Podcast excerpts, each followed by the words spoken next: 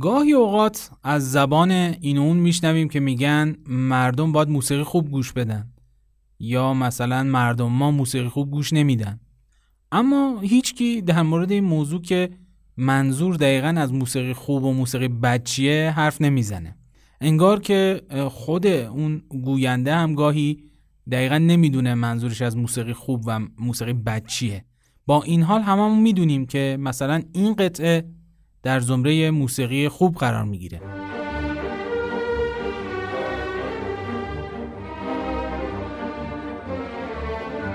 یا مثلا این قطعه.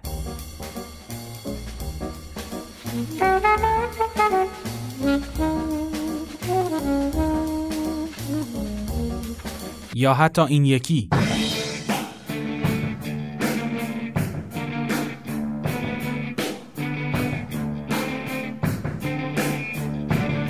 و البته این یکی.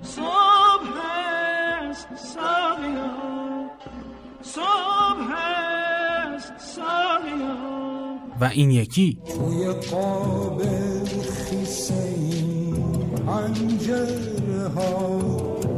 و صد درصد هممونم می‌دونیم که این قطعه که میشنویم هم جز موسیقی خوب قرار نمی‌گیره.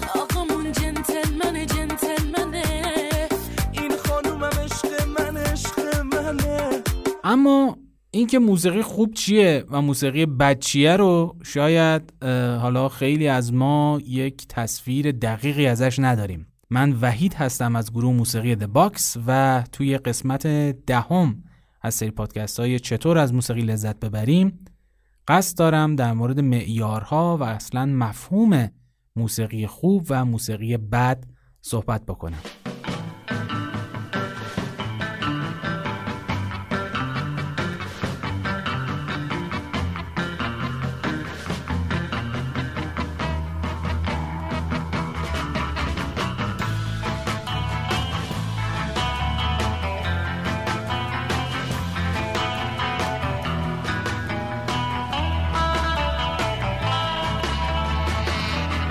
خب موسیقی هم مثل تمام انواع دیگر هنر شامل دو جنبه محتوا و فرم هست.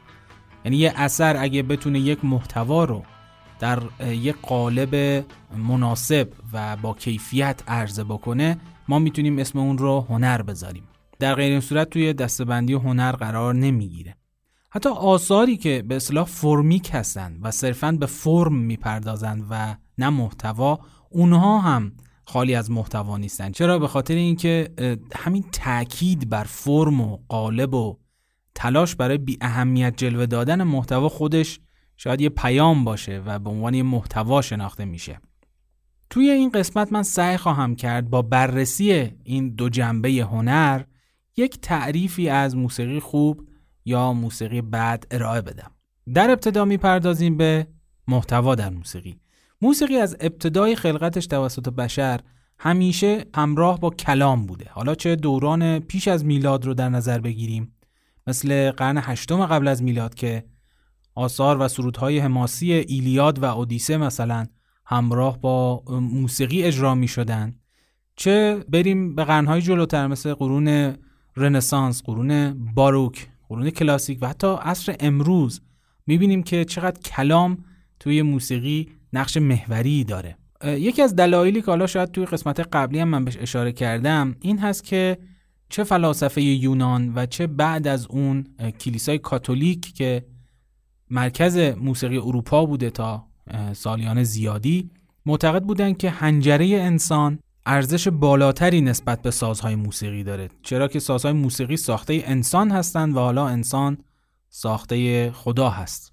توی قسمت قبلی هم گفتیم که بعد از شروع عصر رنسانس و پرداختن هرچی بیشتر به محتوای انسان و انسانگرایی این تفکر که هنجره انسان شاید ارزشش از سازهای موسیقی بالاتره یه مقداری تعدیل شد و کم کم شاید وقتی رسیدیم به باروک و عصر کلاسیک دیگه اون تفکر کلا رنگ باخت و با شروع عصر باروک دیگه موسیقی بی کلام هم وارد عرصه موسیقی رسمی شد در بین مردم و خب می‌دونید که دوره کلاسیک هم دیگه دوره شکوفایی این سبک از موسیقی هست. و البته توی دور باروک یک اتفاق خیلی مهمی هم افتاد که من توی قسمت هفتم قول دادم که در موردش حتما صحبت بکنم و اون هم اختراع اپرا بود که تحول عظیمی توی موسیقی با کلام به وجود آورد که توی این قسمت حتما در موردش به تفصیل صحبت خواهیم کرد.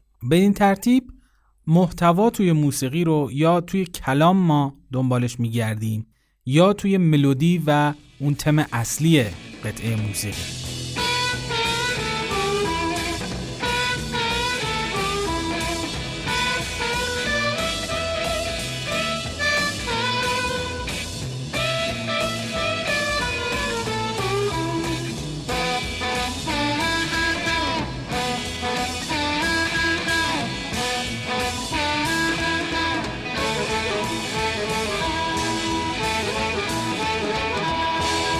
در اینجا بیایید به شعر و ترانه بپردازیم توی قطعه موسیقی. شاید بشه گفت ساده ترین راه و ابتدایی ترین راه برای انتقال مفهوم استفاده از کلمات هست. یعنی حالا انسان ها فارغ از اینکه زبان های مختلفی دارن و به زبان های مختلفی صحبت می‌کنن ولی همگی مفهوم یک کلمه خاص رو می‌فهمند به همین دلیل شاید بشه گفت که ابتدایی ترین حالت انتقال مفهوم بین دو نفر حالا یا بین چند نفر استفاده از کلمات هست. حالا شعر و ترانه به عنوان یک بخش متعالی از انتقال مفهوم توسط کلمات خود این هم شامل یک بخش فرم هست و یک بخش محتوا که هر دوی اینها توی موسیقی با کلام اهمیت دارند به عبارتی شاید بشه گفت یک موسیقی خوب حالا یک موسیقی با کلام خوب باید یک شعر یا ترانه خوب هم داشته باشه. حالا تشخیص خوب بودن و زیبایی مفهوم و قالب شعر و ترانه به دلیل اینکه ما می‌تونیم کلمات رو درک بکنیم خیلی آسانتر از انواع دیگر هنره. خب اگه بخوایم در مورد فرم توی شعر و ترانه صحبت بکنیم باید به چند تا پارامتر اشاره بکنیم که یکی از اونها استفاده درست از کلمات هست و رعایت دستور زبان و استفاده از آرایه های ادبی مختلف که اینها در کنارم فرم شعر و ترانه رو تشکیل میدن.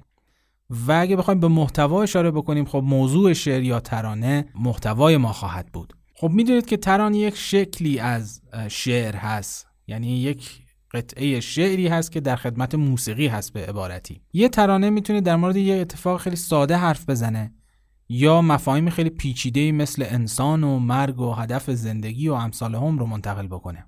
در هر صورت شاید بشه گفت یک ترانه خوب باید از ابتزال توهی باشه. حالا ابتزال خودش یه مفهومیه که خیلی مهالود و نامفهومه. ولی اگه بخوایم توی یک جمله ساده ابتزال رو تعریف بکنیم شاید بشه گفت ابتزال یعنی فاقد هر گونه ویژگی عالی و خاص بودن. پس یه ترانه مبتزل یعنی در حقیقت ترانه ای که نه در فرم یک ویژگی های هنری داشته باشه و نه در محتوا. پس به این ترتیب میشه گفت یه ترانه مبتزل ترانه ای هست که نه توی فرم خودش ویژگی های هنری داره و نه توی محتوای خودش. خب بریم سراغ چند تا مثال. من اینجا چند تا مثال از ترانه هایی که حالا توی زمره ترانه های خوب قرار نمی‌گیرن چند تا آهنگ رو انتخاب کردم. هم خارجی و هم ایرانی که حالا اون قطعات ایرانی سعی کردم از اونایی باشه که این روزا شاید ترند شدن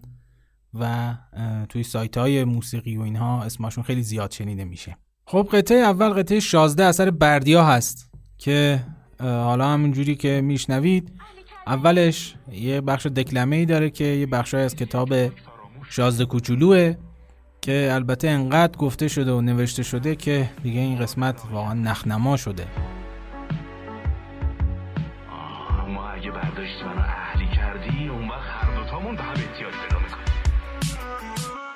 گل منو اهلی کردن و برمیگردن به من میخندن می‌بینی چه بد بیرحمنه. نبودم ته میکندنت دل منو جدای از این موضوع که محتوای این ترانه محتوای کلیشه‌ایه خود قالب این ترانه هم خیلی قالب خوبی نیست. یعنی کلماتی که استفاده شده جملاتی که استفاده شده واقعا شاید بشه گفت به نظر من حداقل این ترانه ترانه خوبی نیست به جمع کردنت می‌دونی که نقطه زفمه وقتی که همه کم میفهمنت نقطه سرخط حیف. خب قطعه بعدی قطعه روزهای بهتر از پازل بند هست. مثل تو آخه کی قشنگه؟ دلم واسه اون شب و تنگه که می‌زد آروم نم بارون لای موهات. دلم شبا رو میخوادش. خب این مفهوم و محتوایی که در مورد بارون صحبت می‌کنه جاده بارون نمی‌دونم چشمای بارونی این انقدر این کلمات و این مفهوم توی موسیقی پاپ ایران استفاده شده که یه جور دیگه رنگش رفته. یعنی هر خواننده رو نگاه می‌کنی یه قطعه در مورد بارون و جاده و تنهایی قدم زدن تو بارون و اینا هست. یعنی شاید بشه گفت که محتوای این ترانه یه محتوای کلیشه هست و فاقد ویژگی های هنری حالا در مورد قالبش خیلی من نمی‌خوام صحبت بکنم. قالبش هم بعضی جاها می‌بینیم که مشکل قافیه و وزن داره.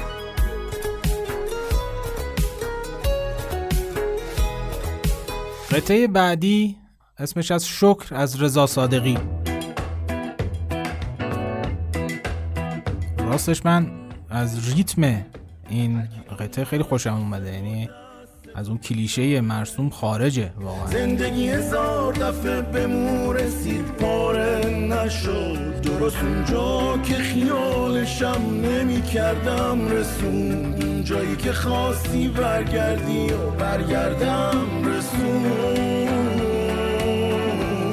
ولی خب ترانه رو همونجوری که میشنوی داره با مفهومش کاری ندارم. نمی‌خوام قضاوت بکنم مفهومش رو ولی قالبش می‌بینید که اصلا شبیه شعر و ترانه نیست. یعنی اگه بدون آهنگ روی یه کاغذ بنویسید و بخونیدش می‌دید که شبیه شاید یه پست وبلاگی باشه و اصلا قالبش توهی از جنبه های هنری و ادبی هست.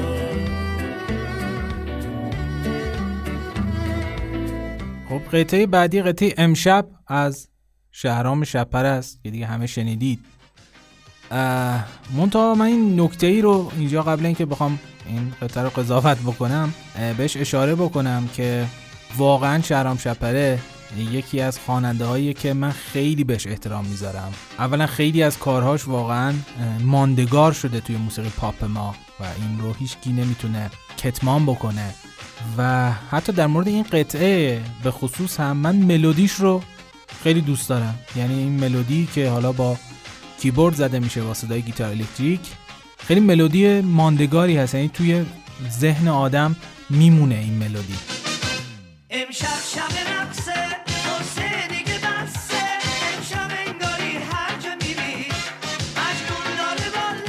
خداییش اگه به ترانش نگاه بکنیم کاملا از نظر محتوا شاید بشه گفت آدم سر در نمیار از اینکه چی می‌خواد بگه سرانده ترانه. این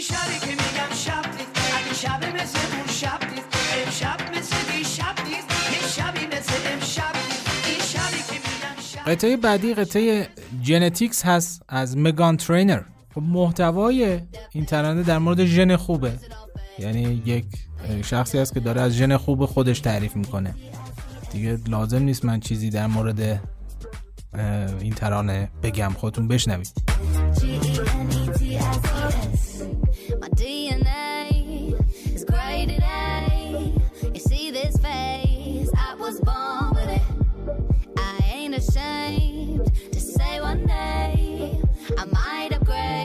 قطعه بعدی اسمش از گرینید از برونو مارس که محتوای این ترانه محتوای خوبیه.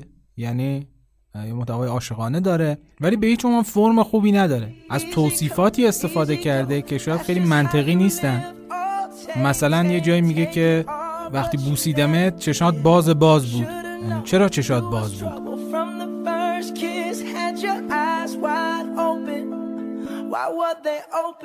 خب حالا غیر از این که این جمله اصلا یه جمله خنده داره در کنار اون خب تو از کجا فهمیدی که چشای اون باز بوده؟ من چشمای خودم باز بوده که متوجه این موضوع شدی دیگه.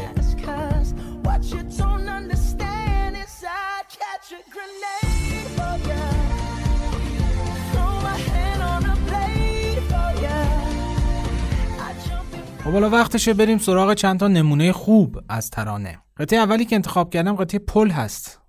با خوانندگی گوگوش و ترانه سرایی ایرج جنتی عطایی که واقعا یکی از شاید شاهکارهای ایشون باشه توی زمینه ترانه. کمک کن بستری از گل بسازی. برای کوچه شب دیگام وحشت کمک کن با تن هم پل بسازی. حالا علاوه بر اون که این قطعه واقعا موسیقی ای داره که اثر آهنگساز بزرگ ما واروژان هست. غیر از اون شما ترانه رو وقتی گوش می‌دید اولا محتوای خیلی عالی داره. یه ترانه عاشقانه است محتوای خیلی خوبی داره و در کنار اون قالب فوق العاده هم داره. یعنی شما کلمات رو که میشنوید توصیف ها رو که میشنوید از آرایه هایی که استفاده کرده در کنار هم اصلا یک ترانه شاعرانه است. یعنی واقعا شاید بشه گفت یکی از بهترین ترانه های موسیقی پاپ ما هست. بذار قسمت کنیم تنهاییمونو میون سفره شب تو با من. بذار بین من و تو دستای ما پلی باشه واسه از خود گذاشتم قطعه بعدی که انتخاب کردم قطعه هفته خاکستری هست اثر فرهاد و با ترانه فوقلاده شهریار قنبری که بدون شک یکی از بهترین ترانه سراهای ما هست. شنبه روز بدی بود. روز بی حوصلگی. وقت خوبی که می‌شد غزلی تازه بگی. ظهر یک شنبه من جدول نیمه تموم. ببینید مفهوم این ترانه مثل شاید بشه گفت بقیه ترانه هایی که فرهاد اجرا کرده عاشقانه نیست و یک مفهوم خیلی عمیقی داره یک مفهومی از تنهایی رو داره و در کنار اون قالب بسیار زیبای اون هست که با استفاده از روزهای هفته و آرایه های خیلی زیبا توصیفات خیلی زیبایی که از نظر هنری تو این قالب هست این مفهوم رو منتقل می‌کنه. بزنه آخ اگه بارون بزنه آخ اگه بارون بزنه. خب حالا به قول یکی از دوستان ما خیلی اسیر خاطره ها نشیم و بیایم یک قطعه جدیدتر هم بررسی بکنیم. قطعه یک نفس آرزوی تو از آقای همایون شجریان. این ریف اولش رو بشنوید ببینید چقدر زیبا هست.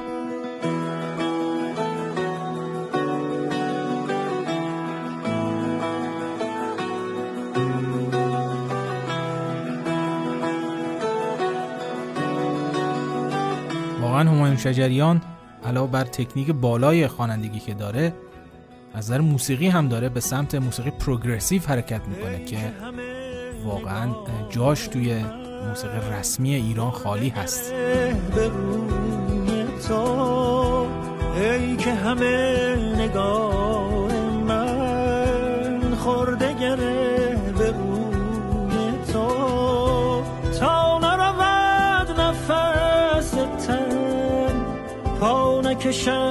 ز ترانه یا شاید بهتر بگیم شعر این اثر از آقای کمال جعفری امامزاده هست. واقعا هم از نظر قالب و هم از نظر مفهوم یا محتوا خیلی شعر و ترانه مناسبی هست. شعر و ترانه خوبی هست در حقیقت. خب درسته این قطعه که شنیدید جزء موسیقی سنتی محسوب نمیشه ولی من اینجا تو پرانتز جا داره که اشاره بکنم به این موضوع در مورد موسیقی سنتی که شعر و ترانه یا تصنیف توی موسیقی سنتی مقداری موضوعش با شعر و ترانه توی موسیقی پاپ فرق می‌کنه. و اونم این است که معمولا تصنیف ها و اشعاری که انتخاب میشه توی موسیقی سنتی اشعار کلاسیک ایرانی هستند یا از شاعرهای توانمندی هستند یعنی قالب اون شعری که توی اون قطعه خونده میشه یه دنیای دیگه ای داره و اصلا خب قابل مقایسه نیست با بحثی که ما اینجا داریم بیشتر در مورد ترانه هست. خب بریم سراغ چند تا نمونه خارجی. یکی از اونها قسمت اول Another Brick in the Wall اثر پینک فلوید هست که خب ترانه این رو راجر واترز گفته و علاوه بر این که اصلا موسیقی خیلی فوق العاده ای داره اون به کنار خود ترانه رو ببینید چه از نظر قالب و چه از نظر محتوا چقدر قوی هست. خب توی این ترانه میشنویم که بابا به اون ور اقیانوس ها پرواز کرده و یک خاطره فقط برای من به جا گذاشته. یک عکس فوری توی آلبوم خانوادگی.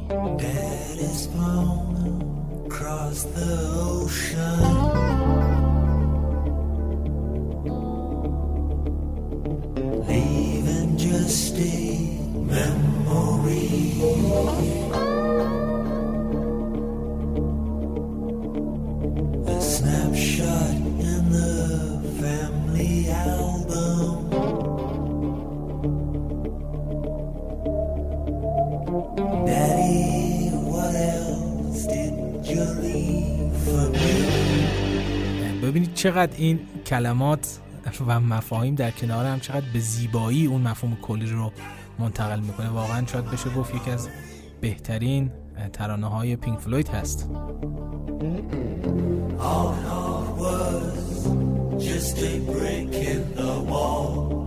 خب قطعه بعدی قطعه Too Many Dirty Dishes اثر آلبرت کالینز فقید هست.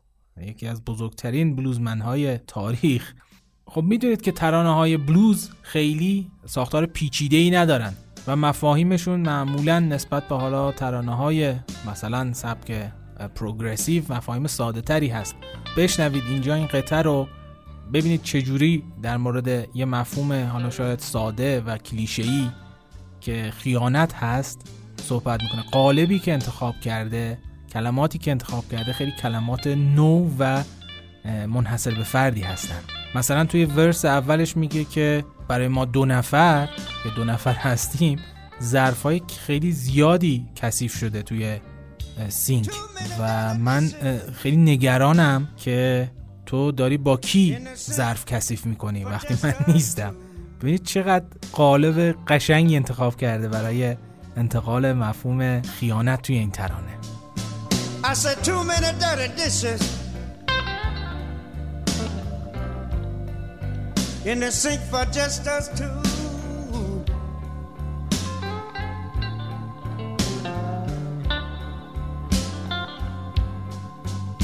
You got me wondering, baby. Who's making dirty dishes with you? قطعه بعدی قطعه Far اثر آناتما هست متاسفانه من توی قسمت هایی که از این پادکست شنیدید خیلی اسم آناتما رو نیاوردم و اقرار می‌کنم که واقعا جا داره بیشتر در مورد این گروه صحبت بکنیم. این قطعه یک مفهوم فلسفی رو منتقل می‌کنه در یک قالب خیلی زیبا و با استفاده از کلمات سقیل و توصیفات خیلی هنری. Destination. One life, another day.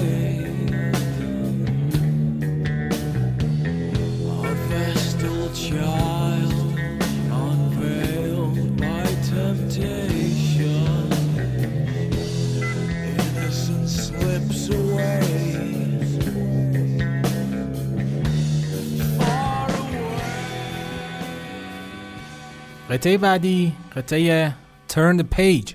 اثر باب سیگر هست. یکی از شاید تاثیرگذارترین قطعات و تاثیرگذارترین خواننده های موسیقی پاپولار در آمریکا. این قطعه همونجوری که می‌دونید توسط گروه های مختلفی کاور شده که یکی از مشهورترین اونها کاور گروه متالیکا هست. محتوای این ترانه در مورد زندگی یک هنرمند مشهور هست که تبدیل شده به سلبریتی توی جامعه. در مورد اجراهای موسیقی هست. در مورد زندگی یک شاید راکستار بگیم. این ترانه نوشته شده. در قالب خیلی قشنگی یعنی یک داستان سرایی خیلی قشنگی داره از حالا شاید یک روز زندگی این خواننده حالا یا راکستار. و این قالب و این محتوا در کنار هم واقعا تبدیل شدن به یک ترانه به یادموندنی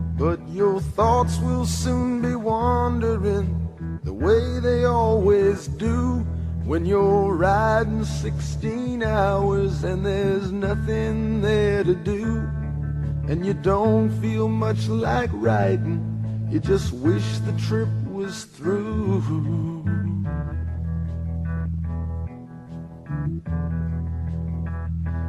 Here I am on the road again. There I am on the stage. Here I go. خب گفتیم که در کنار کلام یکی از مشهورترین راه های انتقال محتوا توی قطعه موسیقی استفاده از ملودی هست حالا چه توی قطعات بی کلام چه توی قطعاتی که حالا ترانه همراهشون هست منتها توی موسیقی بی کلام به خاطر اینکه دیگه اثری از کلام نیست ما باید محتوا رو به وسیله ملودی و نوت ها منتقل بکنیم. و این کار دشواری هست چرا که باید آهنگساز اشراف داشته باشه به دانش موسیقی و بتونه فکری که در سرش هست و احساسی که در دلش هست رو به وسیله صدا منتقل بکنه. پس در کنار انتقال احساس از طریق کلمات در موسیقی ملودی هم باید به همون اندازه توانا باشه برای انتقال فکر و احساسی که آهنگساز توی ذهنش هست یه مثال خیلی خوب از موسیقی بی کلام و توانایی فوق‌العاده آهنگساز در انتقال احساس مومان اول سمفونی پنجم بتوون هست همون چهار نوت کوبنده ابتدایی اون که به قول خود بتوون گویی تقدیر پیروزمست بر در میکوبد. اما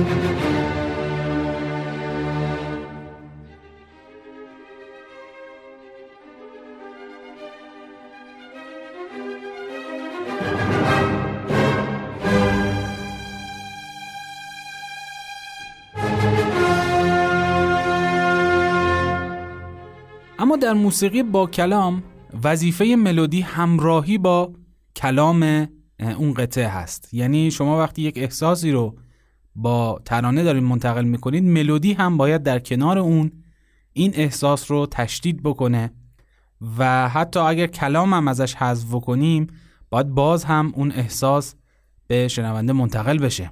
اینجا یه موضوعی پیش میاد اونم تناسب ملودی یا بگیم تناسب موسیقی و کلام یک قطعه موسیقی هست.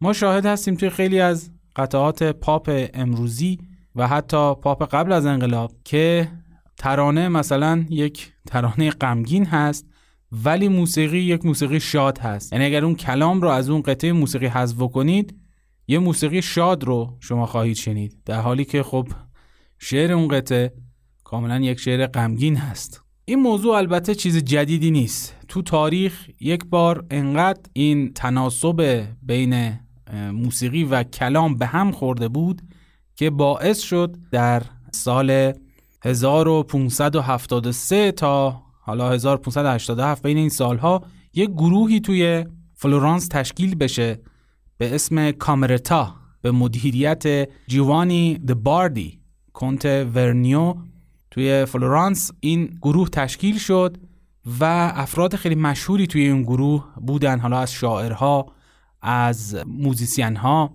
و از خوانندگان.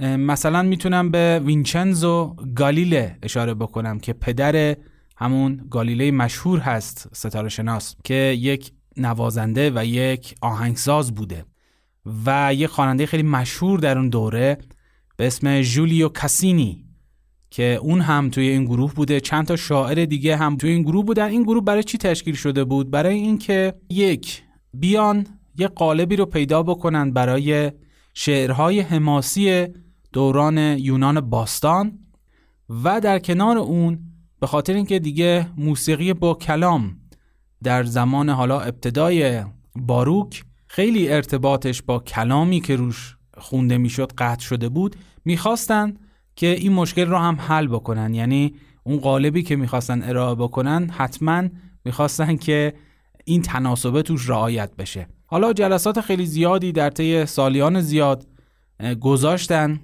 و نهایتا به یه قالبی رسیدن به اسم اپرا. پس اپرا جز معدود قالب های هنری هنر موسیقی هست که به صورت عمدی ابداع شده. یعنی به مرور زمان و با تغییرات تدریجی به وجود نیامده. یک گروهی از شاعرها و موزیسین ها جمع شدن و این سبک رو برای موسیقی ابداع کردن.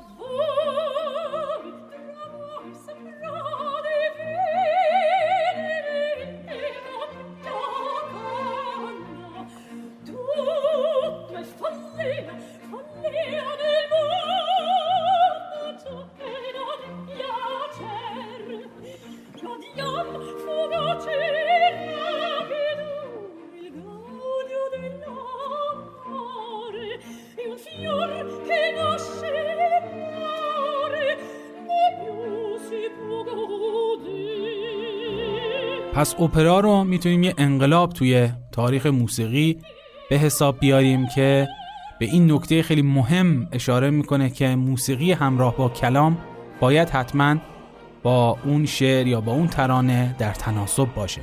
خب من در مورد این موضوع هم چند تا مثال انتخاب کردم که رابطه خیلی خوبه بین موسیقی و کلام رو و تناسب بین ترانه و موسیقی رو به خوبی نشون میده.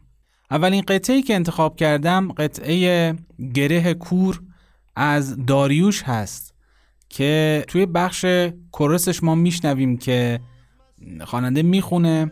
به من کمک کنه ای عشق این گره رو وا کنم به قیمت سقوطم راهمو پیدا کنم.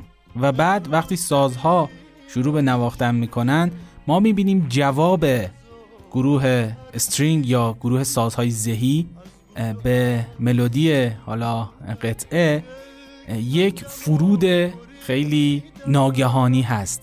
و این فرود ناگهانی اون احساس سقوط رو که خواننده ازش حرف می‌زنه رو دقیقا به ذهن ما و به گوش ما منتقل می‌کنه.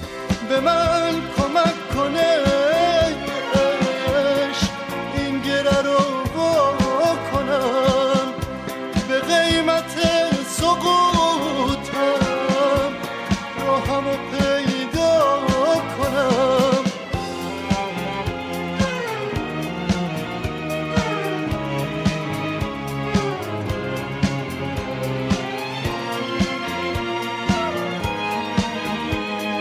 یه مثال خیلی خیلی خوب دیگه از این موضوع.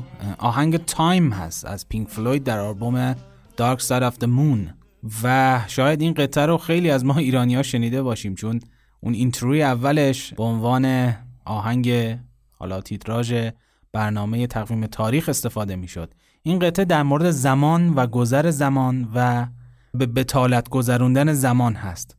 و شما وقتی اینتروی این آهنگ رو میشنوید اصلا شاید دیگه به کلام احتیاج نداشته باشید می‌دونید که این قطعه می‌خواد در مورد زمان و گذر زمان صحبت بکنه.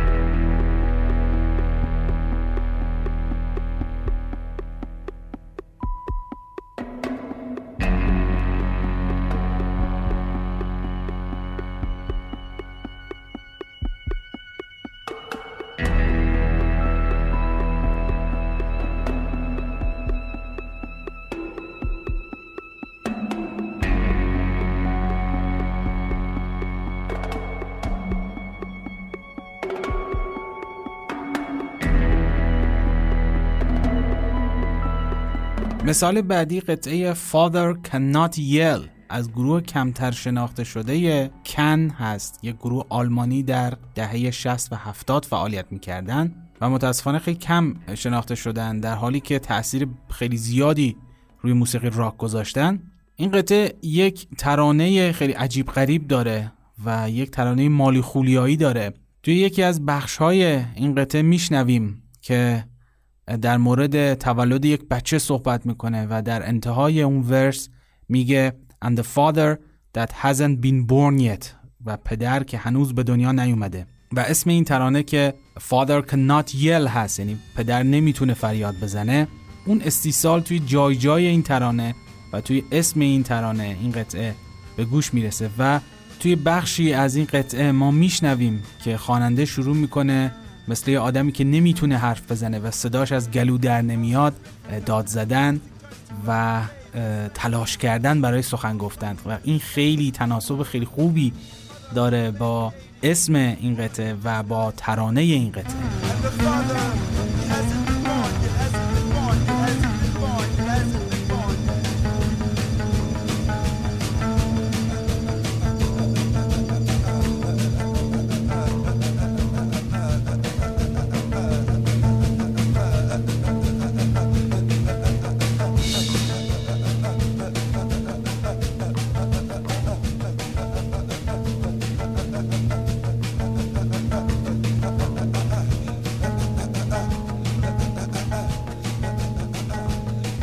قطعه بعدی قطعه Reflection هست از گروه Tool riff بسیار عالی داره. و توی یک بخشی از ترانه ما میشنویم که خواننده از ماه صحبت می‌کنه از زبان ماه صحبت می‌کنه و میگه که نور من از خودم نیست و من فقط یک بازتاب هستم از نور خورشید و بعد در مورد خورشید صحبت می‌کنه که یک جسم نورانی هست و همه رو تحت تابش خودش قرار میده. و تمام اجزایی که توی این محیط هستن همشون یه جورایی تحت لوای نور این خورشید هستن. بعد ما همین رو توی موسیقی هم میشنویم. یعنی وقتی که داره در مورد ماه صحبت می‌کنه موسیقی هم میاد پایینتر و سازها خیلی آرومتر می‌زنن با دینامیک پایینتری می‌زنن. صدای گیتار الکتریک خیلی هنوز بلند نشده. ولی بعد که شروع می‌کنه در مورد خورشید صحبت کردن یهو صدای همه سازها بلند میشه و پر میشه آهنگ. انگار که می‌خواد اون فضا رو و اون تعریفی که از خورشید داره رو توی موسیقی هم نشون بده.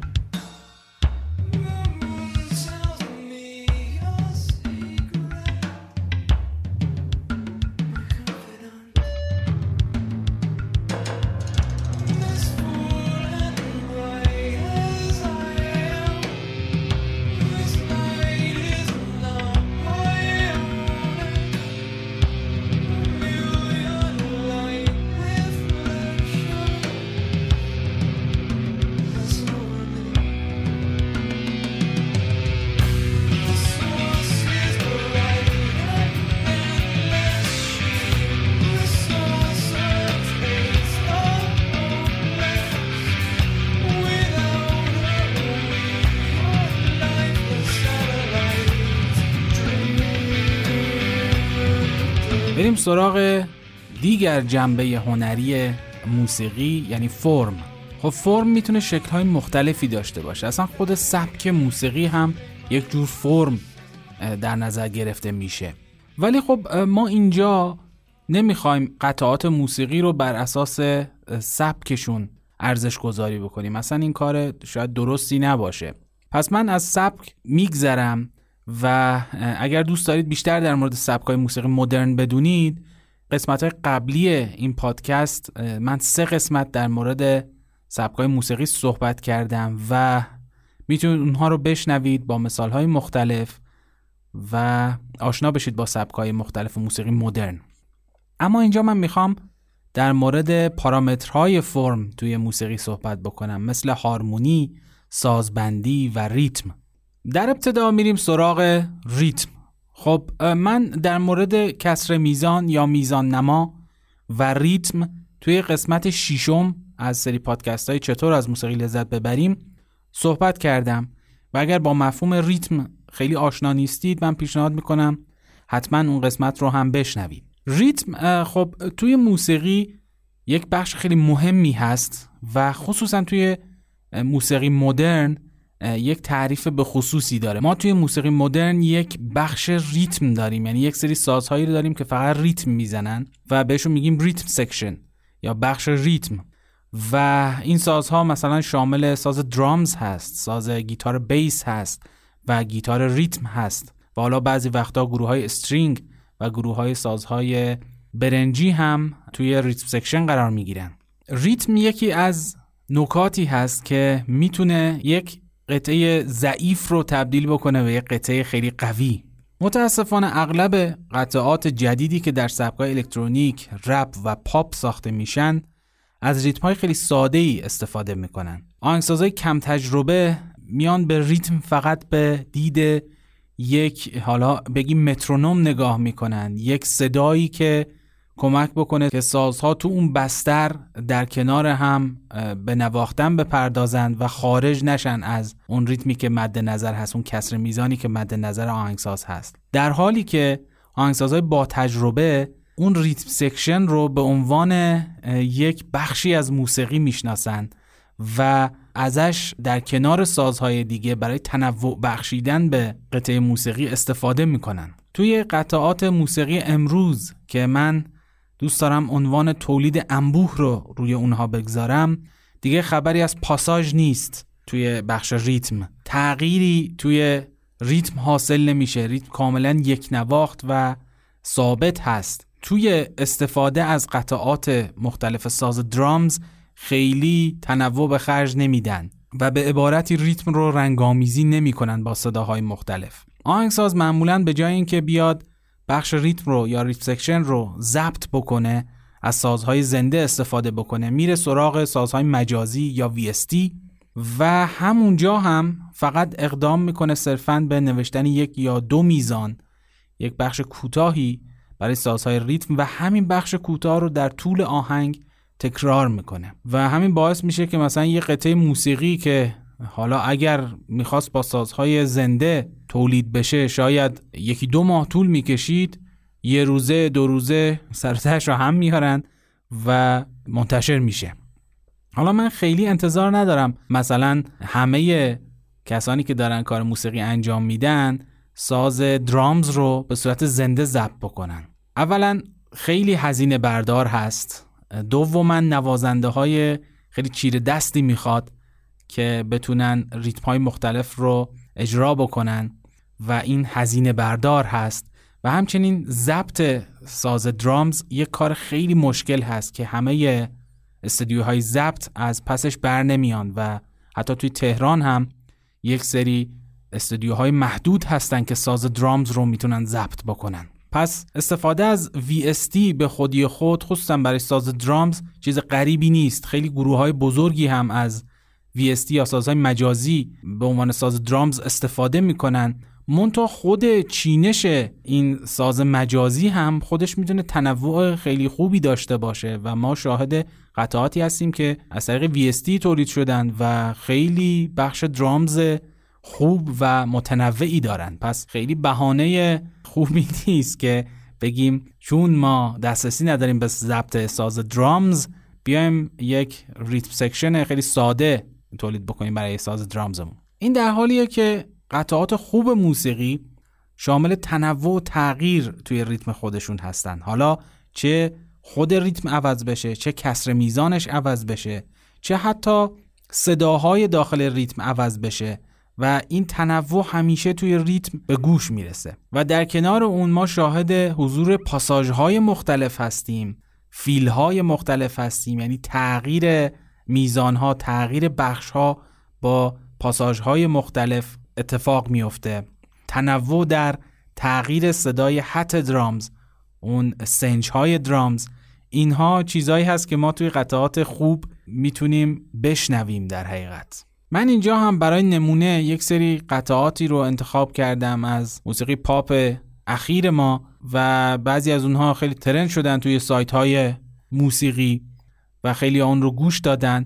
من دیگه خیلی توضیح نمیدم روشون. شما فقط گوش بدید. ببینید صدای ریتم سکشن چقدر تکراری هست چقدر شبیه به هم هست. قطعات رو وقتی کنار هم گوش می‌دید ببینید چقدر ریتم ها شبیه همن چقدر سازها صداشون حالا سازهای مجازی صداشون شبیه همن. یعنی تنوعی شما حتی توی قطعات مختلف هم آنچنان نمیشنوید. دنیا نداره دیگه مثل تو. تو دل برو. امکان نداره یکی پیداش نخواد تو رو. بی خیال شای همه ناز دیگه بسه راه بیا کشتی ما رو با اون چشای اصلیت خیالت سخت تونه تونه تونه یه ستاره تو آسمونه. یه جوری میزون می‌کنه که ما رو باز به هم برسونه. دل گرفتاره. عاشق یاره. حالم از این که خدا تو رو داده به من. غیر از من و قلبم. دنیای منه روی موهات. رد دستای منه. تو می‌تونی منو آرومم کنی. من نبزم با لبخند تو دنیا خب بریم سراغ چند تا نمونه خوب از ریتم توی قطعات موسیقی. من به عنوان اولین قطعه یکی از قطعات عبدی بهروانفر رو انتخاب کردم که قطعه جدیدی هم نیست. به اسم زدیم به خونش که واقعا یکی از بهترین قطعات ایشون به حساب میاد. اولا ریتم این قطعه یک ریتم خاص هست یک ریتم لنگ هست. بر مبنای کسر میزان هفشتم و یک ریف خیلی زیبا داره در ابتدای این قطعه و سولوی خیلی قشنگی داره با گیتار الکتریک و در نهایت با کمانچه روی این ریتم هفشتم که کار بسیار مشکلی هست توی نوازندگی ناچار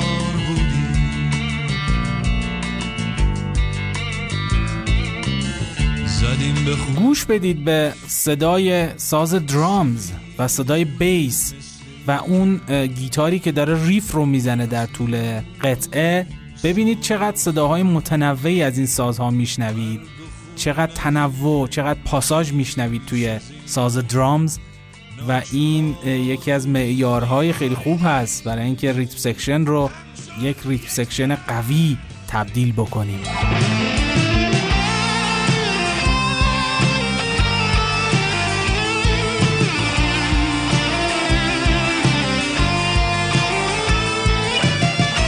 این قطعه از نظر ریتمیک یک نکته برجسته دیگه هم داره و اون هم polymetric بودن یک قسمتی از اون هست. من هنوز در مورد بحث polyrhythm و polymeter صحبت نکردم و حتما توی یکی از قسمت‌های این پادکست در مورد مبحث polyrhythm و polymeter صحبت خواهم کرد. ولی اینجا به اختصار من توضیح بدم. شما اگه دقت بکنید به گیتار که داره riff می‌زنه. خب همون riff ابتدایی آهنگ هست توی این بخش و بر مبنای کسر میزان هفت هشتم هست. این در حالیه که drums داره ریتم چهار چهارم می‌زنه. یعنی سازهای متفاوت دارن ریتم ها و کسر میزان های متفاوتی می‌زنن. و این چیزی است که ما خیلی خیلی کم می‌بینیم توی موسیقی مردمی ایران. و یک چیز کمیاب هست به اصطلاح. در حالی که این موضوع توی موسیقی غربی خیلی زیاد اتفاق میفته و خود این یک جور تنوع ایجاد کردن توی بخش ریتم هست و از نظر نوازندگی هم کار بسیار مشکلی هست این کار.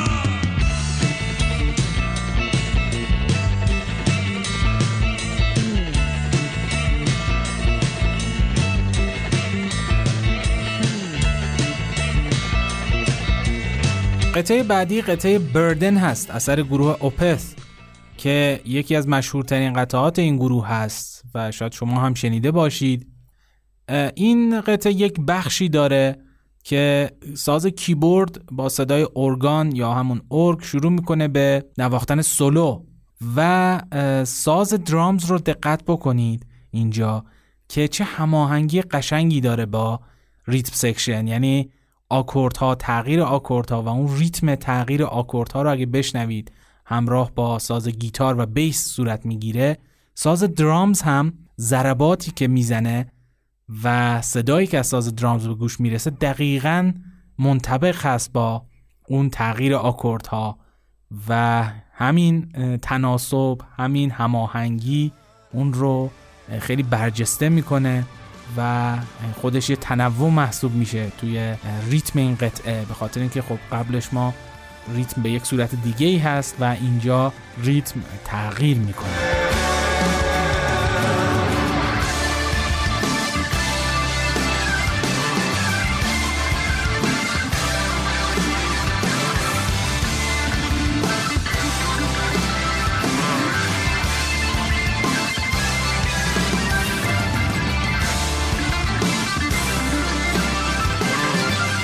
قطعه بعدی قطعه آیرون من اثر گروه بلک سبث هست. توی این قطعه ساز درامز یک هماهنگی خیلی خوبی داره با ملودی وکال یعنی ملودی که خواننده داره باهاش ترانه رو می‌خونه. و اگه دقت بکنید صدای کیک درام و صدای اسنر درام که من این صداها رو توضیح دادم توی قسمت قبلی همراهی می‌کنه ملودی وکال رو. و انگار ساز درامز هم یه جورایی داره این ملودی رو می‌زنه. همراه با صدای خواننده.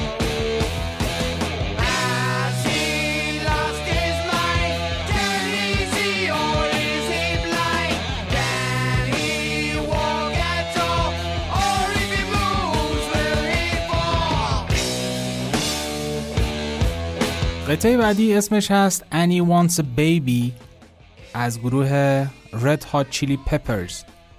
اولا ریتمی که ساز درامز می‌زنه روی این قطعه یک ریتم کاملا منحصر به فرد هست و انگار مخصوص این آهنگ ساخته شده و تکراری نیست. از طرفی به صدای ساز درامز گوش بدید. وقتی توی بخش کورس داره اجرا می‌کنه صدای ها صدای سنج ها فرق می‌کنه با وقتی که دوباره برمیگرده به بخش ورس و اصلا دینامیک ساز درامز هم فرق می‌کنه. توی کروس محکمتر نواخته میشه و توی بخش ورس یه مقداری با آرامش بیشتری نواخته میشه.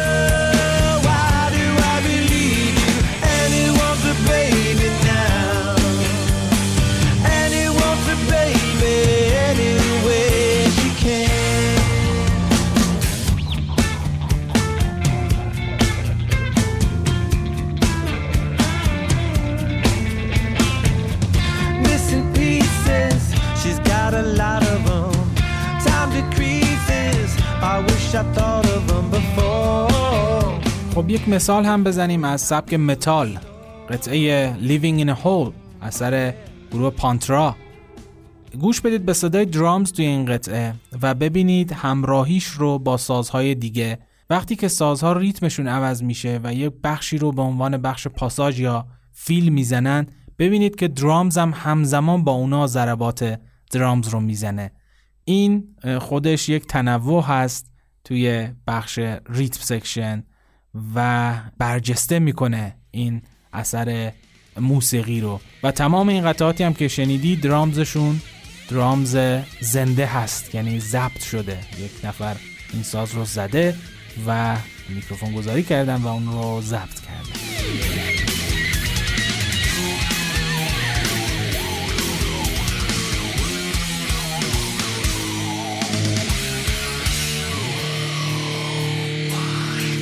یکی دیگه از پارامترهای بحث فرم توی موسیقی هارمونی هست. من توی قسمت هفتم از این پادکست به صورت مفصل در مورد مفهوم هارمونی و حالتهای مختلف اون و تاریخچه اون صحبت کردم. همونطوری که گفتیم در موسیقی مدرن هارمونی بیشتر به صورت آکورد هست و این هارمونی از نظر پیچیدگی سطحهای مختلفی داره. از آکوردهای سه صدایی ساده که توسط خیلی از پلاگین های نرم افزارهای ساخت موسیقی می‌تونه تولید بشه و در اختیار کاربرهای این نرم افزارها قرار بگیره تا برای خواننده ها آهنگسازی بکنن به اصطلاح. تا آکوردهای توسعه یافته و پیچیده سبک جز که حتی شکل و قیافشون روی خطوط حامل وحشت هر نوازنده و آهنگسازی رو برمیانگیزه. یک آهنگساز خوب و با دانش کافی باید قادر باشه آکوردها رو بشناسه و اولا آکورد خوبی رو برای ملودی خودش انتخاب بکنه و بتونه با پیچیده تر کردن این آکوردها تنوع ایجاد بکنه توی قطعه موسیقی خودش.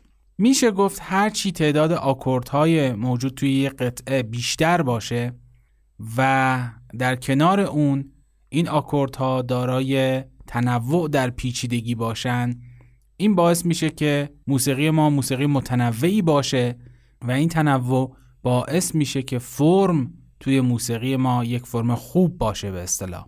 متاسفانه موسیقی پاپ امروزی نه تنها توی ایران بلکه توی کشورهای خارجی تبدیل شده به یکی از شاخه های موسیقی الکترونیک و هیپ هاپ و فاقد تنوع و رنگامیزی هست.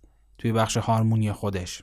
ما یک مفهومی داریم توی موسیقی مدرن به اسم دست آکورد یا کورد پروگرشن که شامل یک سری آکورد هست که رابطه هارمونیک دارن با هم دیگه. دست آکوردهای متنوعی توی موسیقی مدرن وجود داره. چه توی سبکایی مثل سبک جاز چه توی سبکایی مثل سبک پاپ. و این دست آکوردها حالا اونهایی که خیلی بیشتر استفاده شدن مشهورتر شدن و خیلی از آهنگسازها از اونها استفاده می‌کنن. منتها میان با تکنیک های دیگه یه مقدار این رو تنوع میدن و رنگامیزیشون می‌کنن.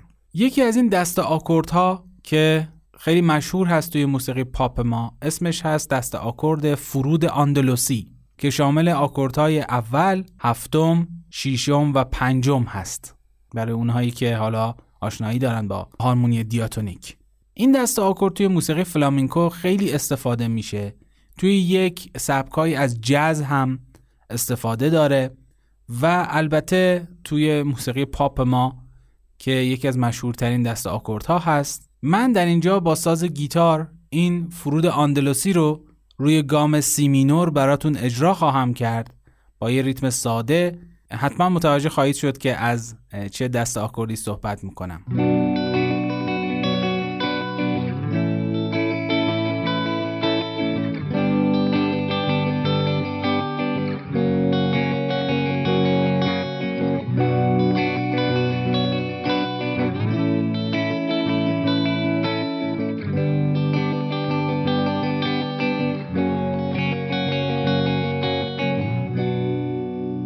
قطعات خیلی مهم و مشهوری روی این دست آکورد فرود آندلوسی توی موسیقی پاپ ما ساخته شدن که چند تا از اونها رو من اینجا پشت سرم برای شما پخش خواهم کرد و مطمئنا اونها رو شنیدید. اگه یه روز بری سفر بریز پیشم بی خبر اسیر رویاها میشم دوباره باز تنها میشم به شب میگم پیشم بمونه به باد میگم تا صبح بخونه بخونه از دیار یاری.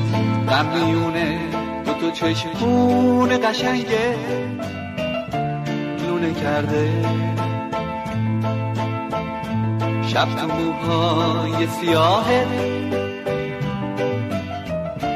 خونه کرده. دو تا چشم دیگه این که پا یاری رفتن نداره لبای خشکیدن حرفی واسه گفتن نداره. خب محبوب شدن و مشهور شدن این قطعاتی که شنیدیم توی موسیقی پاپ ما باعث شد که خیلی از آهنگسازها رو بیارن به استفاده از این دست آکورد و دیگه واقعا موسیقی پاپ ما اشباع بشه.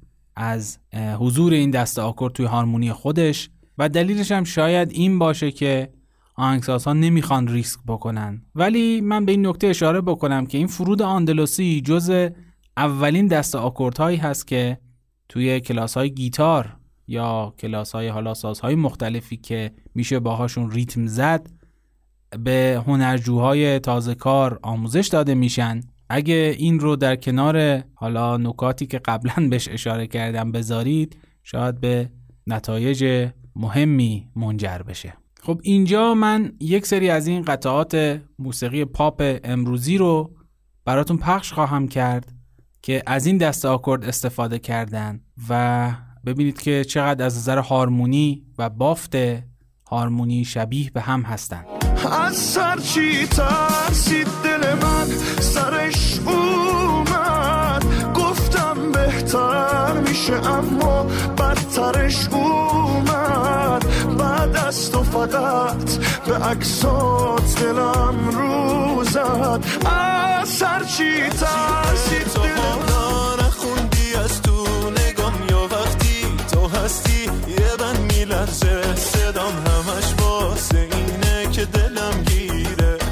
همش واسه اینه که دلم گیره. به من سر زیر گفتی واسم بمیر. گفتی عاشقم شو خوب حالا تحویل بگیر. حالا دلگیرته همه جا پیگیرته. زندگیمو میدم بمونی تو این رابطه جونم. که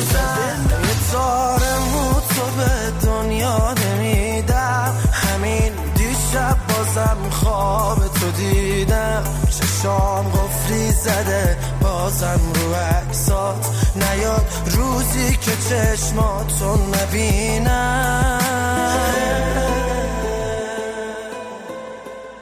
حالا استفاده از آکوردهای پیچیده تنها یکی از راه های ایجاد تنوع در هارمونی موسیقی به شمار میاد. تکنیک های مختلف دیگه ای هستند مثل مدولاسیون، مثل استفاده از آکوردهای قرضی یا مودال اینترچنج یا تعویض آکوردها chord substitution و هدایت صدا یا voice leading که همه اینها نیازمند دانش کافی از موسیقیه و شاید با توجه به شرایط کاربرهای نرم افزارهای موسیقی که ازشون صحبت کردم خیلی انتظار نمیره که آشنا باشن با این تکنیک ها توی مبحث آهنگسازی.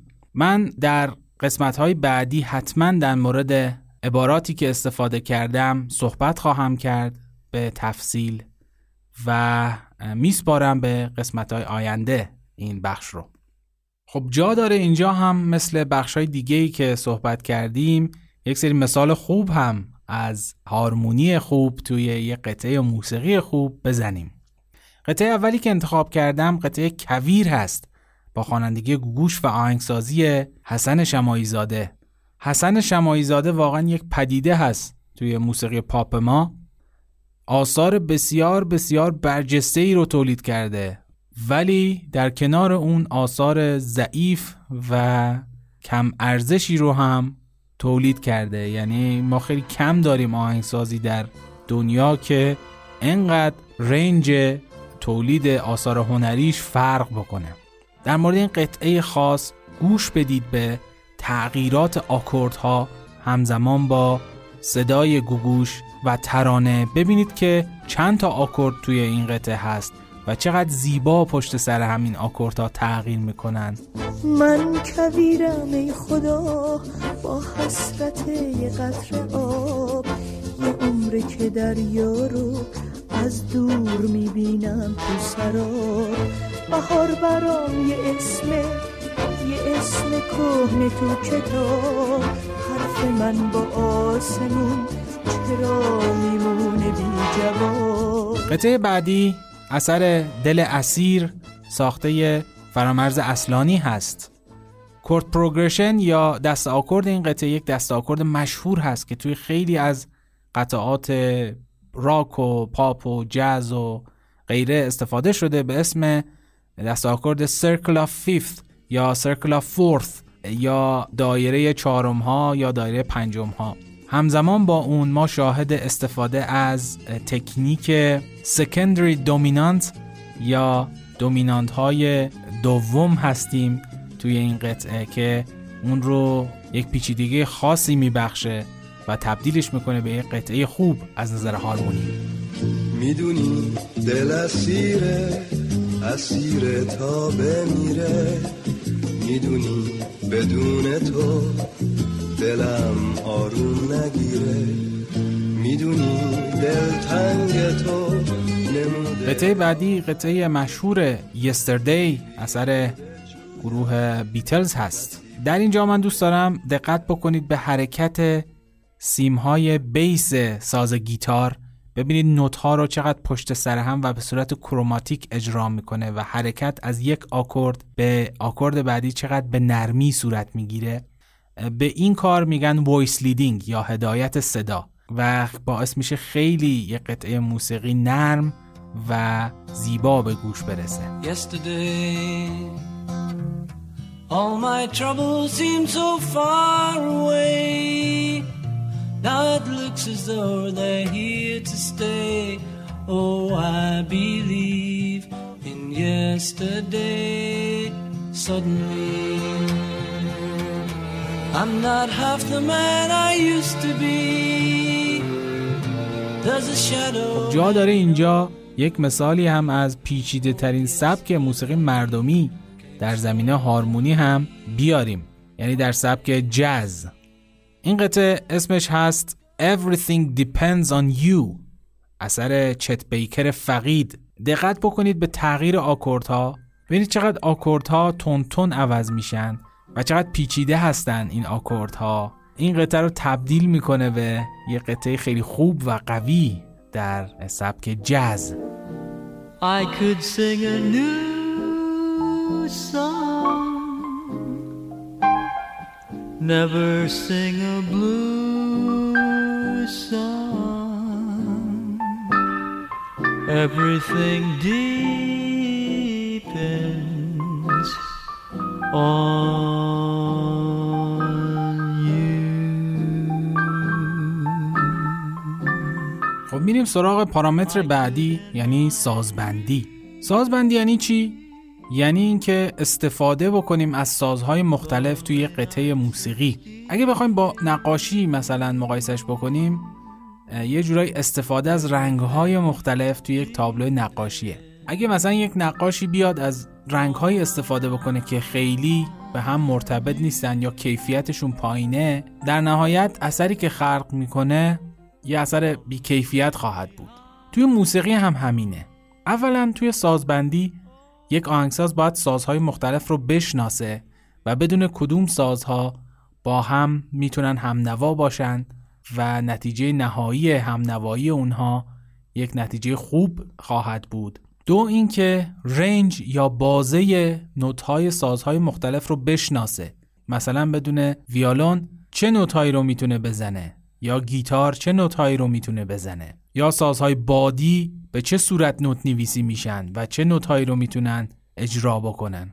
این موضوع توی استفاده از سازهای مجازی یا VST ها خیلی خودش رو نشون میده. حالا شما وقتی که می‌خواید از سازهای زنده استفاده بکنید خود اون نوازنده یا شخصی که وظیفه تنظیم اون قطعه رو بر عهده داره آشنا هست عموما با این رنج و بازه سازهای مختلف و اون رو اصلاح می‌کنه براتون. ولی توی VST یا سازهای مجازی دیگه خبری از اون نیست و من خودم شاهد قطعاتی بودم که با سازهای مجازی نوشته شدن و اصلا نوتهایی رو برای اون سازها نوشتن که اون سازها نمی‌تونن اجرا بکنن. خود من وقتی حالا در سنین نوجوانی شروع کردم به ساخت یک سری آهنگ ها یک بار یک قطعی رو ساختم و به یک حالا کسی که آشنا بود با موسیقی نشون دادم یک خنده ای کرد و بهم گفت که این بخشی که برای ساز درامز نوشتی اون درامر باید حداقل 4 5 تا دست داشته باشه که بتونه این صداها رو از سازش بیاره بیرون.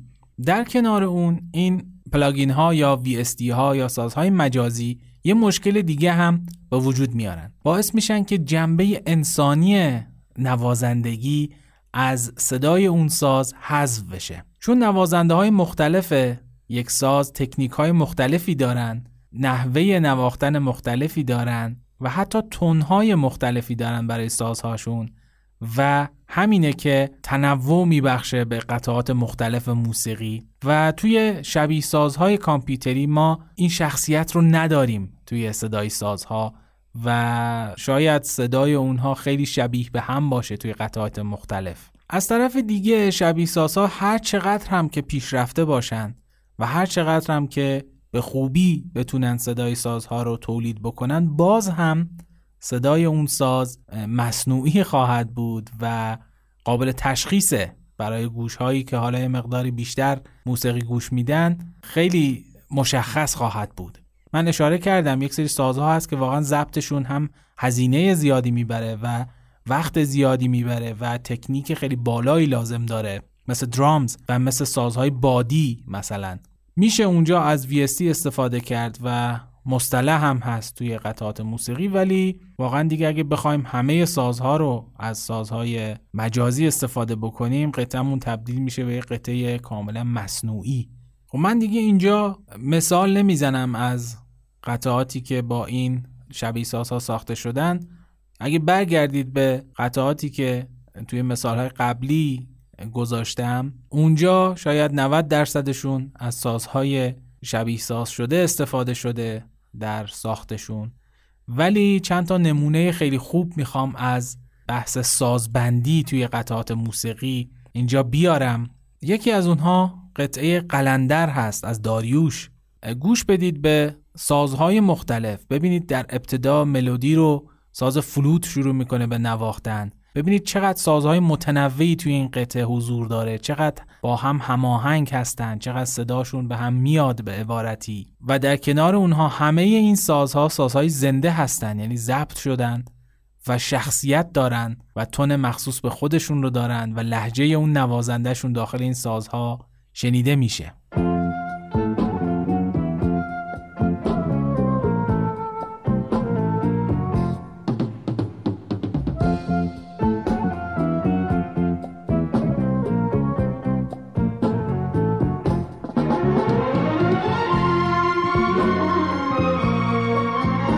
قطعه بعدی قطعه شیوه ما از ناصر عبداللهی هست. واقعا ناصر عبداللهی یکی از خواننده هایی بود که خیلی خوب از سازهای زنده استفاده می‌کرد توی قطعات خودش. بشنوید این قطعه رو و ببینید اولا چند جور صدای گیتار توی این قطعه هست.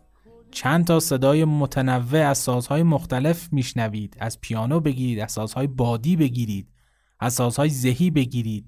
این نشون میده که هنرمند وقت گذاشته حوصله گذاشته برای ساخت و ضبط این قطعه. دقیقا اگه بخوایم مقایسه بکنیم با غذا مثلا فرض بکنید یه نفر برای شما بخواد قرمه سبزی درست بکنه و مثلا به جای گوشت داخلش از سوسیس استفاده بکنه. یا فرض بکنید مثلا یک جایی برید املت بخورید و اون کسی که این املت رو درست کرده به جای گوجه فرنگی از روب گوجه استفاده بکنه از روب گوجه آماده دقیقا موسیقی هم همین هست. یعنی آهنگسازی که از سازهای زنده استفاده می‌کنه وقت و حوصله می‌ذاره برای ضبطشون این نشون میده که چقدر اهمیت داره مخاطب برای اون و چقدر اهمیت داره براش که قطعی که می‌سازه کیفیت بالایی داشته باشه و در دستبندی موسیقی خوب قرار بگیره.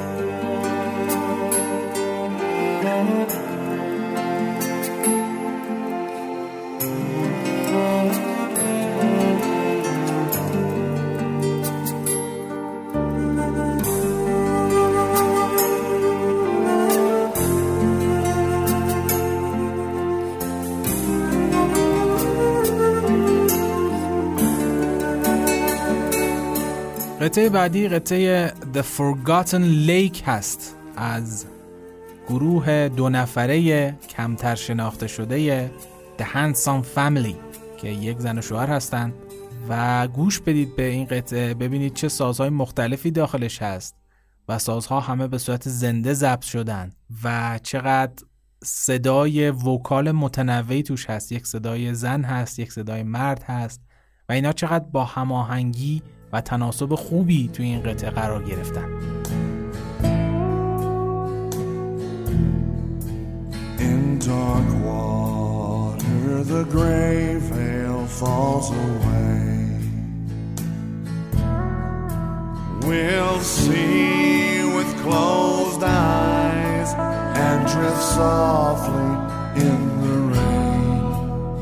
like dragonflies in love خب بیاید به یکی دیگه از پارامترهای فرم در موسیقی بپردازیم. یعنی تکنیک. تکنیک هم در نوازندگی مطرح است و هم در خوانندگی. خب در موسیقی مدرن بحث تکنوازی و سولو نوازی یکی از مهمترین بخش های موسیقی مدرن محسوب میشه. خیلی از طرفدارهای سبکای موسیقی مثل بلوز و جاز و راک دوست دارن که به داه نوازی نوازندگان حرفه‌ای رو تو اون قطعات بشنون. البته تکنیک در اجرای آثار موسیقی و نوازندگی مختص موسیقی مدرن نیست. ما تو موسیقی سنتی هم این بحث رو داریم و حتی توی موسیقی کلاسیک اروپا. به این ترتیب میشه گفت استفاده از نوازنده توانا در تولید قطعات موسیقی یکی از نکاتیه که میشه به خوب بودن قطعه موسیقی کمک بکنه. متاسفانه عصر طلایی نوازندگان بزرگ یه جورایی به سر اومده و دیگه خبری نیست از اون نوازنده استثنایی گیتار الکتریک نوازندگان کیبورد، گیتار بیس، درامز، ترومپت و سازهای بادی که در دهه های حالا 50, 60, 70 و 80 کار می‌کردن. واقعیتش اینه که موسیقی پاپ امروز حالا در سبکای مختلف بیشتر از همه از نبود تکنیک در نوازندگی رنج می‌بره. تهیه کننده های صنعت موسیقی ترجیح میدن به جای اینکه برن نوازنده های چیر دست انتخاب بکنن توی ضبط آثارشون چون هزینه هاشون بالاست ترجیح میدن هزینه کمتری بپردازن و به جاش برن نوازنده های آماتور بیارن. از نوازنده هایی که تو اینستاگرام بیشتر فعالیت می‌کنن استفاده بکنن توی ضبط قطعات مختلفشون. این موضوع تو موسیقی سنتی خودمونم هست. شما نگاه بکنید به نوازنده های بزرگمون توی موسیقی سنتی. چند نفر از اونا الان در قید حیات هستن و اصلا آیا برای نوازنده های نسل قبل میشه جایگزینی متصور شد و از نظر تعداد به پای اون نوازنده های نسل قبلی خواهند رسید یا نه؟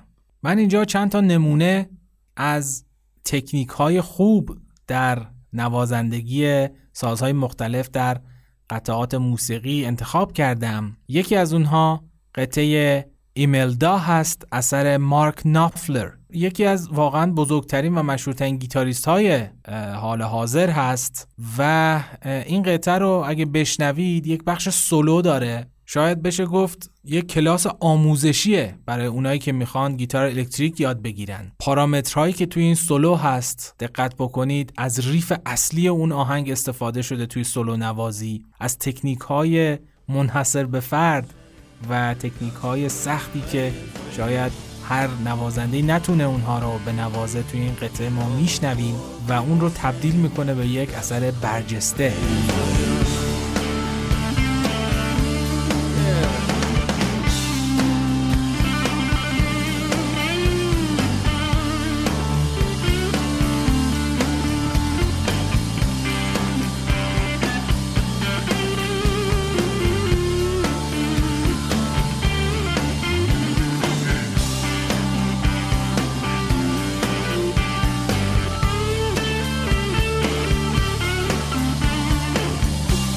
داره اینجا. اشاره هم بکنیم به یکی از بزرگترین گیتاریست های سبک راک پروگرسیو یعنی دیوید گیلمور از گروه پینک فلوید. من اینجا یکی از سولوهای اون رو توی قطعه Dogs انتخاب کردم. بشنوید با هم ببینید چه تکنیک بالایی داره این نوازنده توی سولو نوازی. از چه نوتهایی استفاده می‌کنه. ببینید چه دینامیکی داره و چه روحی میبخشه به این قطعه و کاملا متناسب با موضوع ترانه این قطعه داگز از آلبوم انیمالز هست.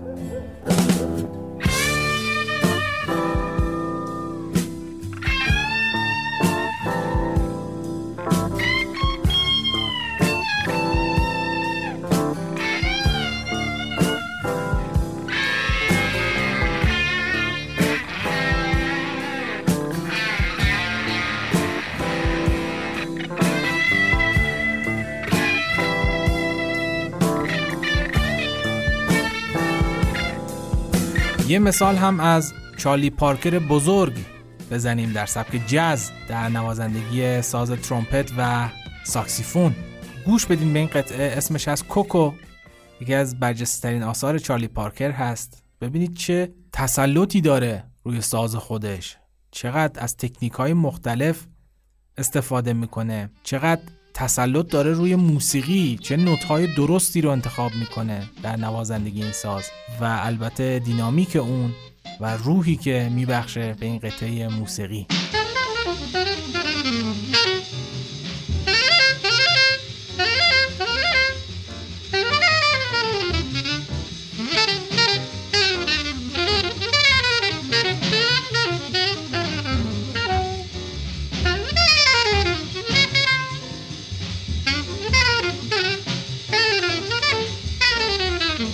همونطوری که گفتیم تکنیک در موسیقی منحصر به نوازندگی نیست بلکه به خوانندگی هم مربوط میشه. متاسفانه خوانندگان جدید حالا چه تو ایران چه تو کشورهای خارجی خیلی در قید و بند تکنیک های خوانندگی نیستن و حتی توی ادای نوت های درست هم مشکل دارن. اینجاست که باز نرم موسیقی به مدد این خواننده ها میاد. انقدر پیشرفت کردن این نرم که شما می‌تونید حرف بزنید و با اون نرم افزار تبدیلش بکنید به حالا خوانندگی و صدای وکال و نوت‌های مختلف. این در حالیه که تو نسل‌های گذشته مثل گروه های راک دهه 70 دهه 60 دهه 80 اصلا خبری از این نرم نبود. همه چی آنالوگ بود و خواننده انقدر باید تمرین می‌کرد که بتونه نوت ها رو به درستی اجرا بکنه. تکنیک های مختلف رو یاد بگیره چون واقعا دیگه چیزی نبود که بخواد اشتباهاتش رو اصلاح بکنه. همین تمرین ها و همین آموزش ها باعث می شد که خواننده های اون دوره چند پله از خواننده های جدید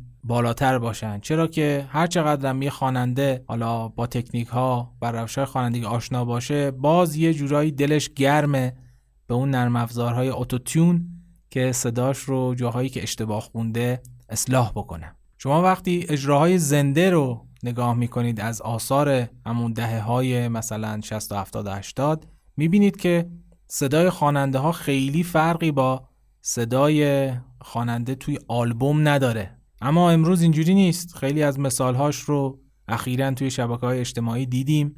از خواننده های هموطن. که توی استودیو صداشون کاملا رو نوت و درسته و روی سن کلا به صحرای کربلا می‌زنن. خب من اینجا چند تا نمونه از آثار ضعیف در خوانندگی انتخاب کردم که هم شامل خواننده های وطنی میشه و هم شامل خواننده خارجی و بیشتر تاکید دارم روی همون بخش آتوتیون یعنی نرم افزارهایی که صدا رو اصلاح می‌کنن. و گوش بدید به این قطعات. دقیقا متوجه میشید که صدا انگار یه جاهای کامپیوتری میشه. خصوصا جاهایی که خیلی بالا پایین میشن نوت ها اونجاها اگه با دقت گوش بدید صدای خواننده یه جوری انگار یه افکت خاص کامپیوتری روش هست. اونجا هست که تولید کننده ها و کسانی که موسیقی رو میکس می‌کنن از نرم افزارهای اتوتیون مثل ملوداین استفاده می‌کنن برای اصلاح صدای خواننده ها یکی از این آثار پیرم درآمد اثر حمید هیرات هست. اون رو با هم گوش بدیم با دقت نگاه بکنید به اون جاهایی که خصوصا تحریر وجود داره. خیلی از جاها استفاده شده از تکنیک آتوتیون بی تو حسرت و عذاب شد.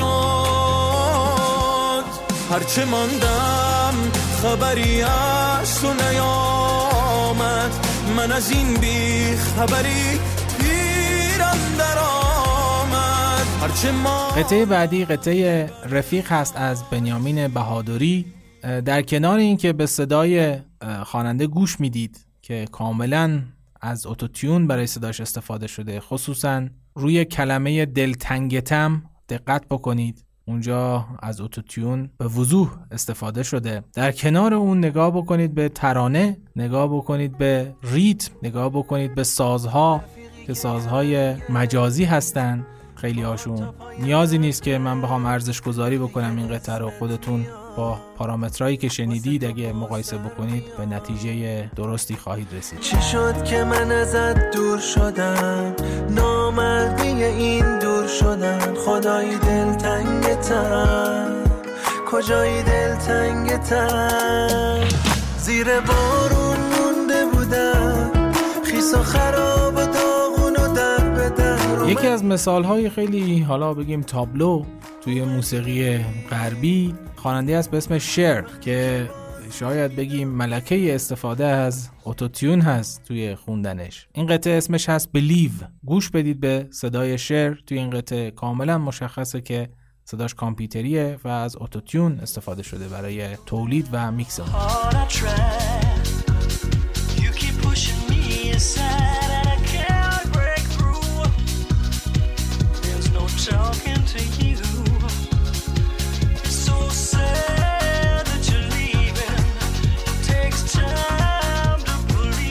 قطعه بعدی قطعه آی پای هست اثر کایل که خیلی هم مشهور شد در زمان انتشارش.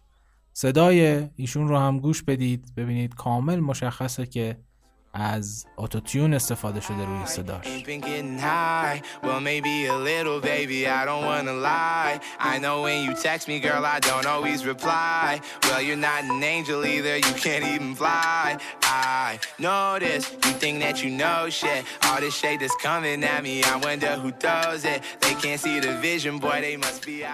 خب واقعا سرمون درد گرفت بریم یه چند تا مثال خوب از خواننده هایی که به هیچ عنوان از اتوتیون استفاده نمی‌کنن. البته اینو تو ذهنتون داشته باشید که به خودی خود اتوتیون و حالا نرم افزارهای مثل ملوداین چیز بدی نیستن. گاهی وقتا واقعا دوباره ضبط کردن یک قطعه دوباره ضبط کردن یک پارت خیلی زمان بر و شاید هزینه بر باشه. حالا توی جاهایی که ممکنه خواننده خیلی کم از اون نوت خارج بشه. حالا در حد 10 20 سنت میشه استفاده کرد و چیز طبیعی هست و چیز بدی هم نیست. ولی اینی که دیگه صدای یک خواننده رو نیم پرده یا حتی چند تا پرده بالا پایین بکنیم واقعا دیگه بحثش فرق می‌کنه. اولین قطعه قطعه بلک داگ هست از لت زپلین رابرت پلنت واقعا یکی از تاریخ سازان هست توی عرصه خوانندگی. صداش رو گوش بدید ببینید اولا چه رنجی داره و ببینید چقدر درست می‌خونه. این قطعه زمانی ضبط شده که همه چی آنالوگ بوده و اصلا خبری از اتوتیون و اینها نبوده. حتی تا 20 سال بعد از اون یکی از راههایی که می‌تونید تشخیص بدید توی یه قطعه از اتوتیون استفاده شده یا نشده این هست که اگر شما نوت بلو بشنوید یعنی نوت های گام بلوز رو بشنوید توی صدای یک خواننده مطمئن باشید اون از اتوتیون استفاده نشده چون توی اتوتیون اصلا نمیشه نوت های بلو رو به خوبی در آورد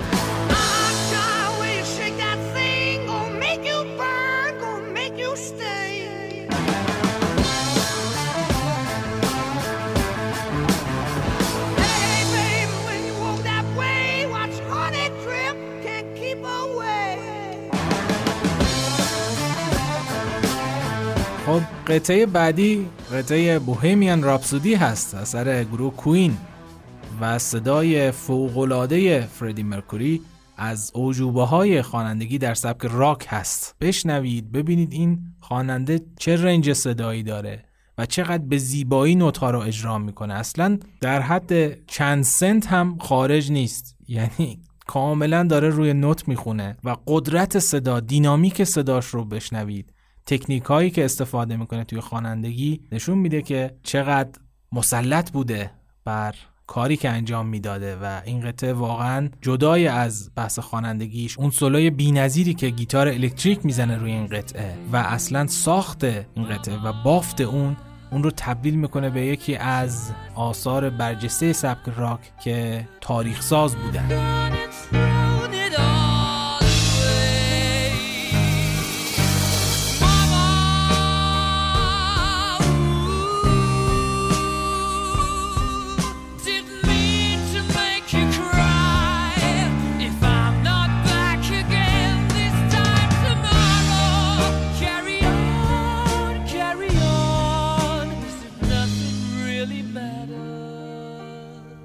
یک مثالی هم بزنیم از خانم جنیس جاپلین یکی از اوجوبه های خوانندگی در سبک راک و بلوز. این اثر اسمش هست کازمیک بلوز گوش بدید ببینید این خانم جنیس جاپلین که توی کلوب 27 ساله هاست و در سن 27 سالگی فوت شد و واقعا فقدانش ضربه مهلکی بود به موسیقی بلوز و راک. این خانم کسی هست که افراد بزرگی مثل آلبرت کینگ ازش تعریف کردن و افتخار کردن در همکاری با اون. گوش بدید ببینید نوت‌های بلو رو چجوری اجرا می‌کنه. مو به تن آدم سیخ میشه وقتی صدای ایشون رو میشنوید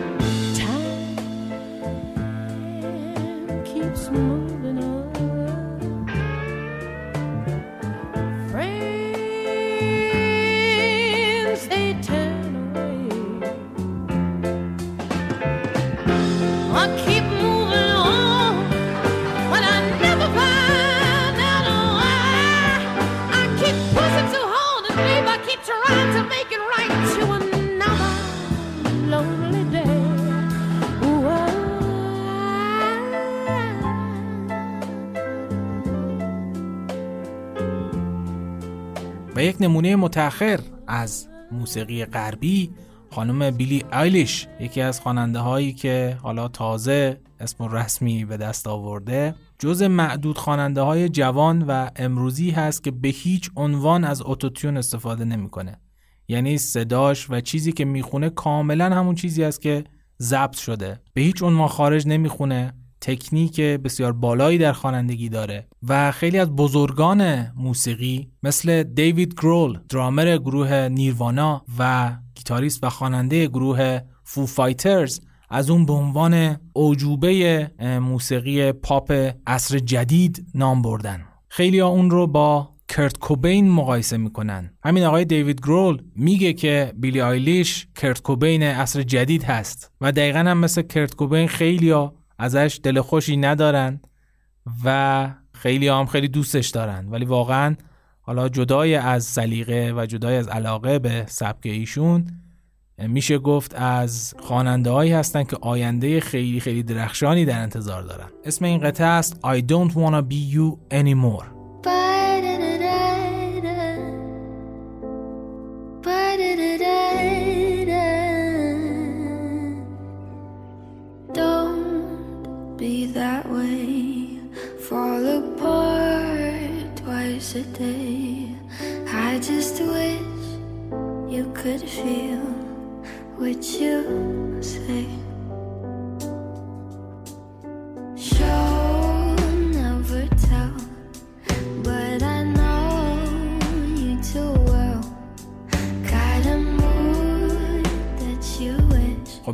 تا نمونه وطنی هم داشته باشیم اینجا. یکی از اونا یکی از آثار خانم هایده هست که واقعا بازم نیازی نیست من چیزی بخوام توضیح بدم در مورد ایشون.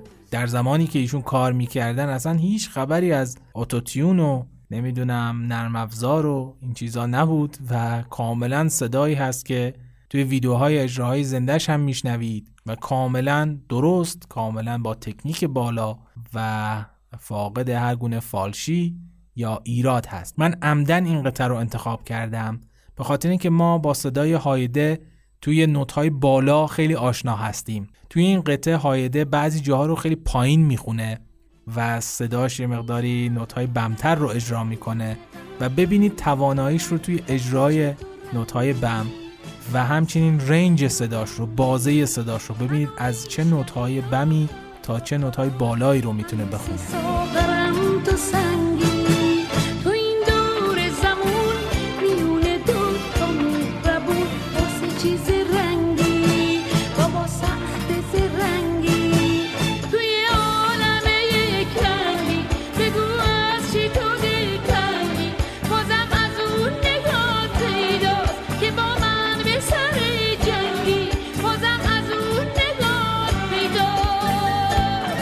مثال بعدی هم شاید حد زده باشید همایون شجریان هست که اصلا نیازی به معرفی نداره.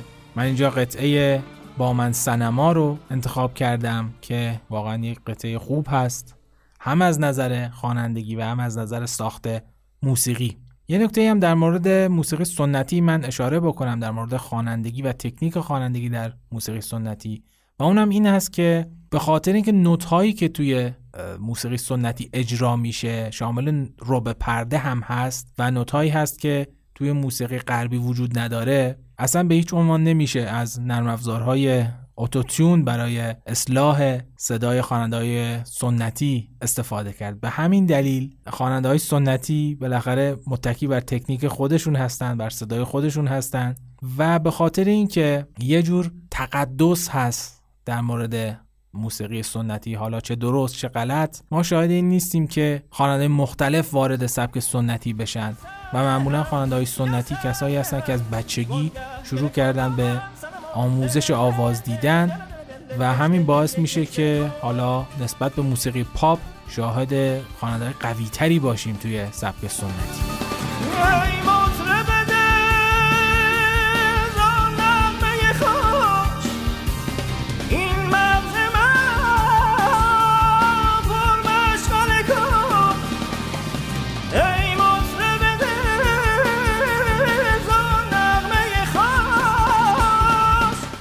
من توی این قسمت سعی کردم حالا با بیان یک سری پارامترها برای تشخیص موسیقی خوب از موسیقی بد کمک بکنم به شما به عنوان شنونده های موسیقی که انتخاب بکنید موسیقی های بهتر رو موسیقی های با کیفیت رو و اگه قرار در ساعتی از روز به موسیقی گوش بدید چه بهتر که موسیقی های با کیفیت باشند که شامل حالا هم محتوای خوبی باشند و هم فرم خوبی باشند مسلما پارامترهای دیگه ای هم هست برای تشخیص یک قطعه موسیقی خوب از یک قطعه موسیقی بد. ولی خب من اینجا سعی داشتم خیلی کلی به این قضیه نگاه بکنم. واقعیت اینه که برای تشخیص موسیقی خوب برای پرورش یک گوش خوب برای شنیدن موسیقی نیاز هست که یک سری دانش عمومی رو در مورد موسیقی بلد باشیم و حالا تو کشور ما متاسفانه ما آموزش عمومی موسیقی نداریم توی مدارس و هدف من هم از ساخت این سری پادکست ها با عنوان چطور از موسیقی لذت ببریم همین هست. یعنی کمک بکنم حالا تا اونجایی که صدای من شنیده میشه به شنوندگان موسیقی که بتونن بیشتر از موسیقی لذت ببرن. و موسیقی با کیفیت تری انتخاب بکنن برای گوش دادن. در انتها دعوت می‌کنم ازتون که صفحات ما رو توی شبکه های اجتماعی دنبال بکنید. اونجا هم من یک سری مطالب در مورد موسیقی قرار میدم که ممکنه به نظرتون جالب و مفید باشه. امیدوارم شب و روز خوبی رو داشته باشید و ادامه بدید به شنیدن موسیقی خوب.